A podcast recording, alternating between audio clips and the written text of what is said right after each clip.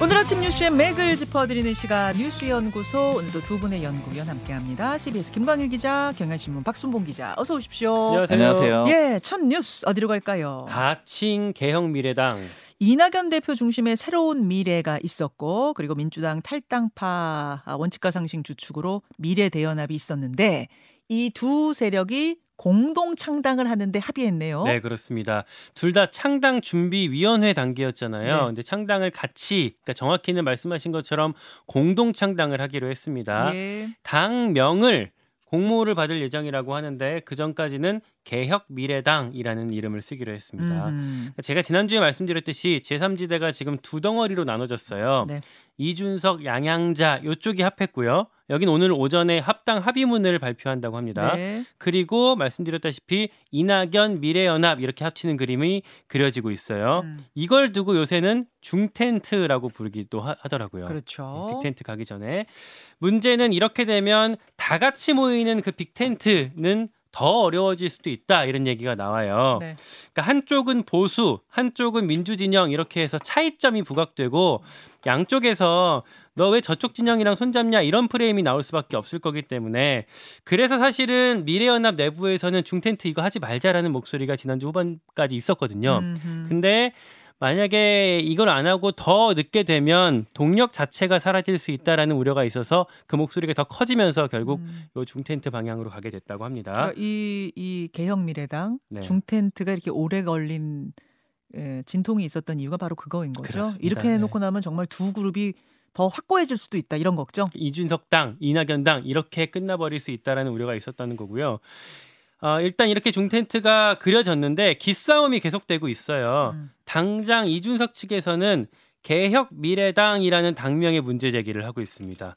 그러니까 우리 쪽에서 개혁 신당이라는 거 잡아갖고 잘 하고 있는데 다른 집 잘 나간다고 해서 그 이름을 그대로 차용한 거 아니냐, 이 무임승차하는 거 아니냐라고 어제 문제 제기를 했어요. 어, 이름 비슷하게 따라했다 뭐 이런 얘기인가요? 네. 음. 여기에 더해서 또 우리한테 과거에 뭐 혐오다, 갈라치기다 이렇게 말한 사람들이랑은 같이 하기 어렵다 이런 메시지를 계속 내고 있습니다. 예. 이제 주목할 거는 비전 대화라는 거거든요. 음흠. 이게 뭐 다 같이 모여서 정책 토론하자라는 취지에서 그 저기 새로미래 미래연합 그리고 개혁신당 다 같이 아뭐 이런 토론회를 만들어 보자라고 어 기획을 했었던 건데 네네. 원래 1차 토론회를 어제 하기로 했었거든요. 예. 근데 실무선에서 제대로 협의가 안 되면서 연기했고 음. 정확한 거는 오늘 공지한다고 합니다. 여기서 빅텐트가 좀 더 탄력을 붙을 수 있을지 앞으로 봐야 될 것 같습니다. 그리고 유승민 전 의원의 거취가 계속해서 관심거리 아니었습니까? 네. 근데 국민의힘에 잔류하겠다고 어제 SNS를 통해서 선언했어요. 제가 한 3주 전에 댓글쇼에서 이렇게 잔류 분위기라고 말씀드린 적이 있었어요. 근데 네. 이게 확실하게 공표가 됐습니다. 음.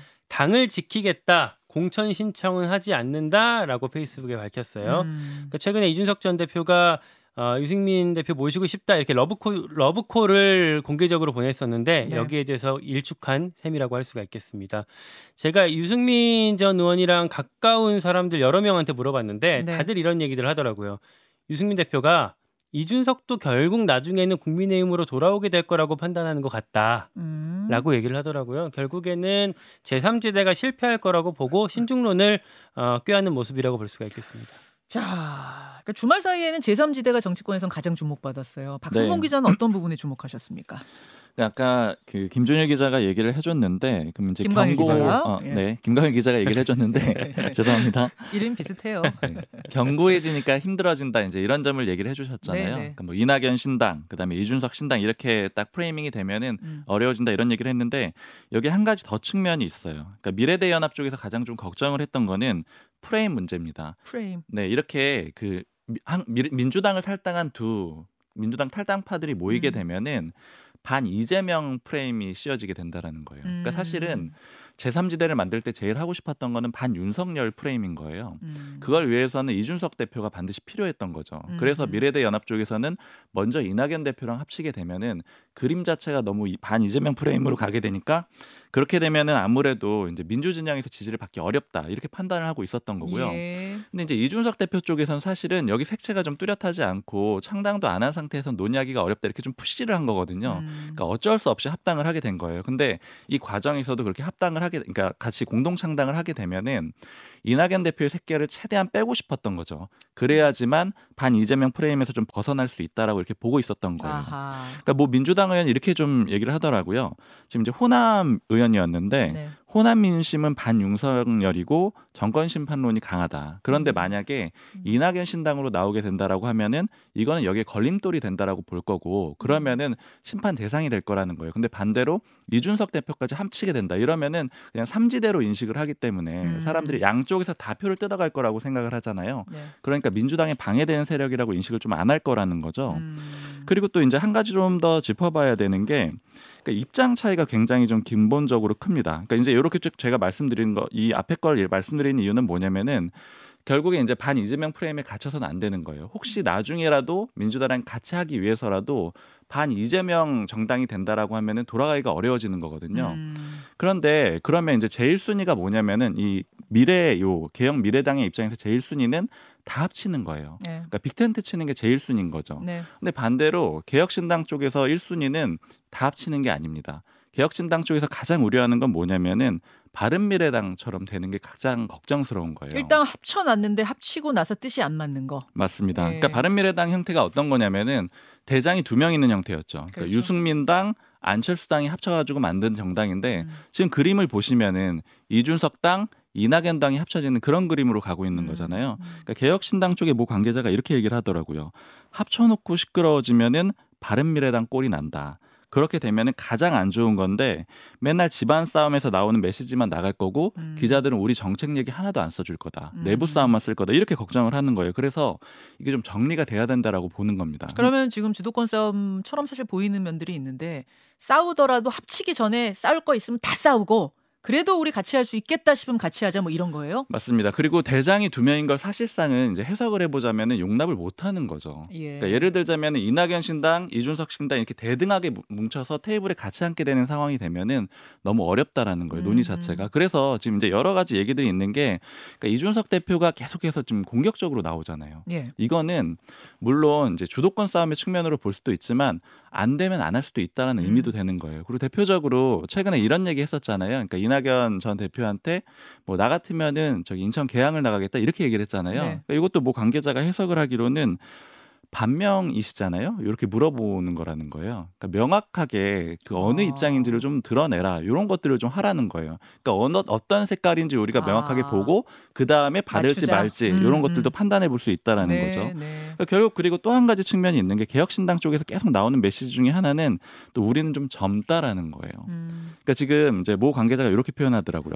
이제 그쪽은 어떨지 모르겠는데 지금 당장 우리는 요번 총선에서 어떻게 크게 의미를 내지 못해도 괜찮다. 어. 이런 얘기 를 해요. 근데 저쪽은 너무 급하게 합치려고 하는 게 아니냐.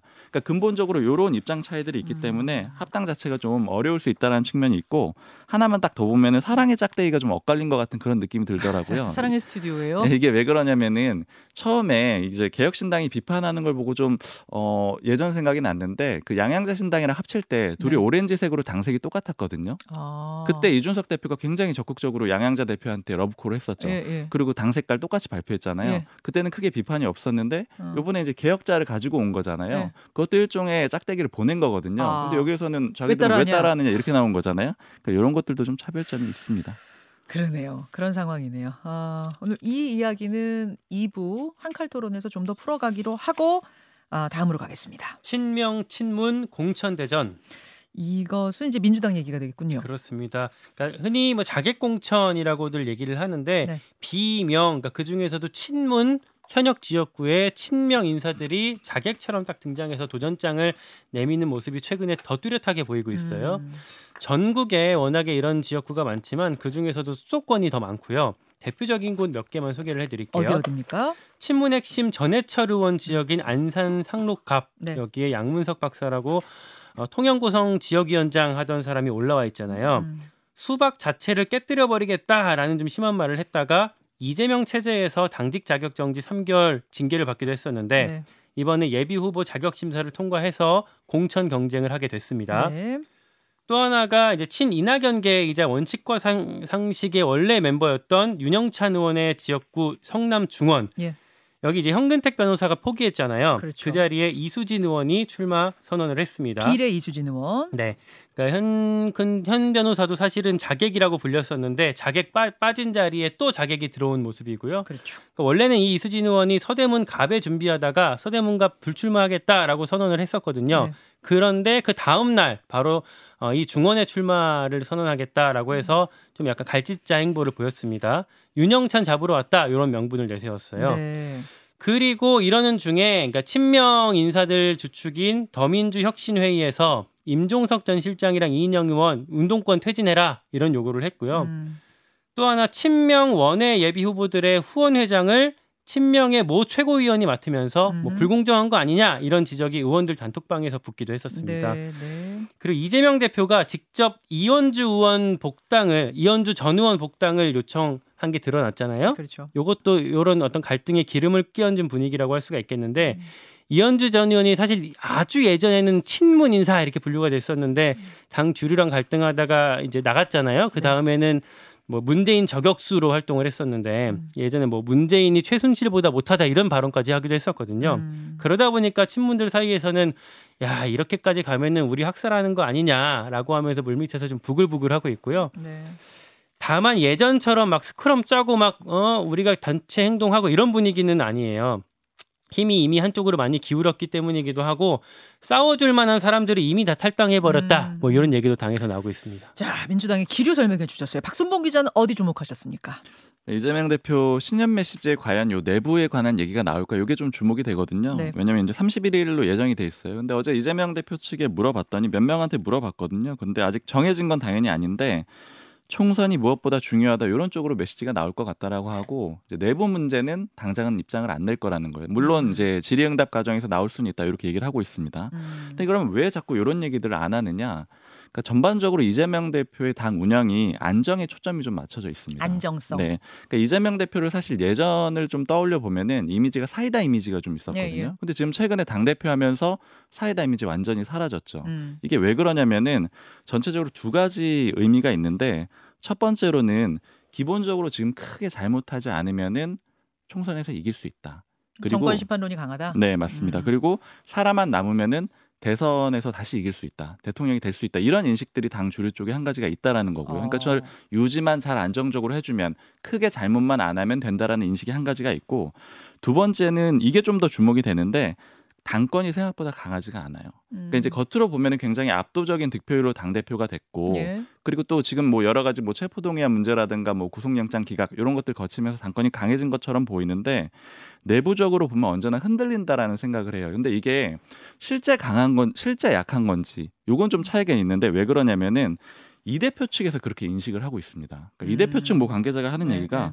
우리는 아직도 당내 비주류다 이런 얘기들을 굉장히 많이 하거든요. 어. 그러니까 자신들이 비주류라는 인식이 있고 언제든지 다른 세력들이 흔들 수 있다라는 그런 인식들이 있어요. 근데 이게 제가 애매하다라고 말씀드린 거는 네. 비명계 쪽에서는 또 똑같은 얘기를 해요. 그렇죠. 이 대표 측은 언제나 스스로를 비주류로 인식을 하고 있다. 음. 주류인데 비주류라고 인식을 했다. 이렇게 보고 있거든요. 주류인데 비주류라고 호소한다. 맞습니다. 음. 그래서 어찌 됐던 간에 중요한 거는 이렇게 비주류로 인식을 하기 하고 있기 때문에 자꾸만 메시지가 약해지는 거예요. 그러니까 음. 아주 파격적인 공천이 라던가 혁신이라던가 이런 쪽으로는 가지 않을 걸로 전반적으로 보입니다. 어, 그러니까 일부러 기름을 끼얹어서 불을 지핀 행동하지 않고 안정성을 찾고 가겠다. 뭐 이런. 이런 전략이란 말씀. 그리고 삼정당도 한 가지 좀 문제는 있어요. 왜냐면은 지금 실제로 만나 보면은 공천 안 되면 나갈 것 같다라는 그런 식의 기류를 풍기는 의원들이 꽤 있거든요. 그래요. 러니까 이런 것들도 결국에는 예. 불을 붙지 않게 하려는 그런 지도부의 움직임에 영향을 주는 것 같습니다. 자, 일단 정치권 뉴스 여기까지 보고 어제 북한이 한 아침 8시쯤에 순항 미사일 여러 발 쐈어요. 이거 짧게 정리해 주십시오. 네, 원래 이게 탄도 미사일이라고 하면 직선으로 쫙 올라갔다 내려가는 거잖아요. 네. 이제 순항 미사일은 이게 타원형 혹은 팔자로 이제 그리면서 날아가는 거라서 포착하기가 더 어려운데 요거를 어제 순항 미사일을 동해상으로 쐈어요. 음. 그리고 요것도 타원을 그리면서 날아갔다고 합니다. 예. 발사 장소가 주목이 되는데 함경남도 심포였어요. 음. 여기가 이제 북한 최대 잠수함 기지가 있는 곳이잖아요. 그래서 혹시 어제 발사한 게 잠수함 발사 순항 미사일 아닌가라는 음. 어, 분석이 같이 나오고 있습니다. 여기까지 보겠습니다. 두 분 수고하셨습니다. 고맙습니다. 감사합니다. 김현정의 뉴스쇼는 시청자 여러분의 참여를 기다립니다. 구독과 좋아요, 댓글 잊지 않으셨죠? 알림 설정을 해두시면 평일 아침 7시 20분 실시간 라이브도 참여하실 수 있습니다.